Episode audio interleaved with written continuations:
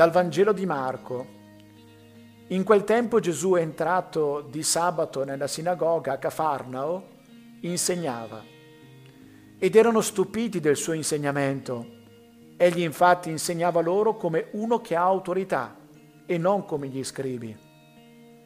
Ed ecco, nella loro sinagoga vi era un uomo posseduto da uno spirito impuro e cominciò a gridare dicendo, Che vuoi da noi, Gesù Nazareno?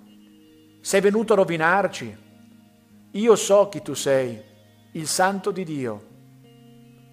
E Gesù gli ordinò severamente, Taci, esci da lui.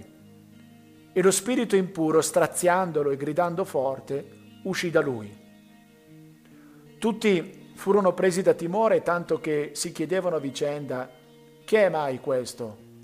Un insegnamento nuovo dato con autorità comanda persino gli spiriti impuri e gli obbediscono.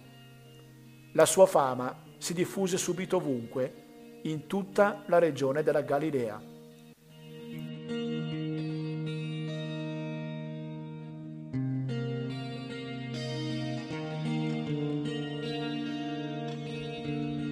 Cosa vuole il Signore da me? Anche a me capita, come all'uomo incontrato da Gesù, di pormi questa domanda. Certo non la faccio con quel tono minaccioso che sembra emergere dall'episodio, ma succede anche a me di pensare, a volte, che il Signore non sia venuto nella mia vita per salvarmi, ma quasi di avvertire la sua presenza come una minaccia, come di qualcuno che mi controlla.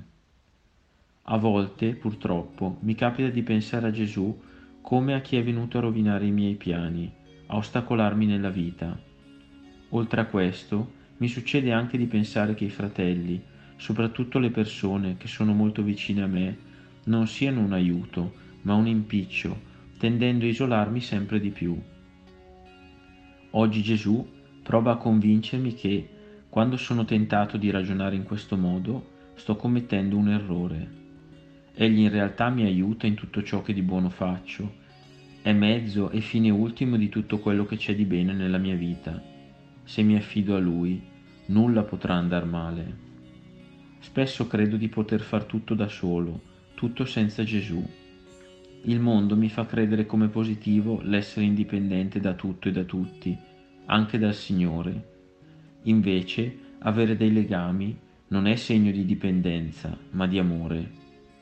Sono capace di intessere legami fraterni, sinceri, disinteressati,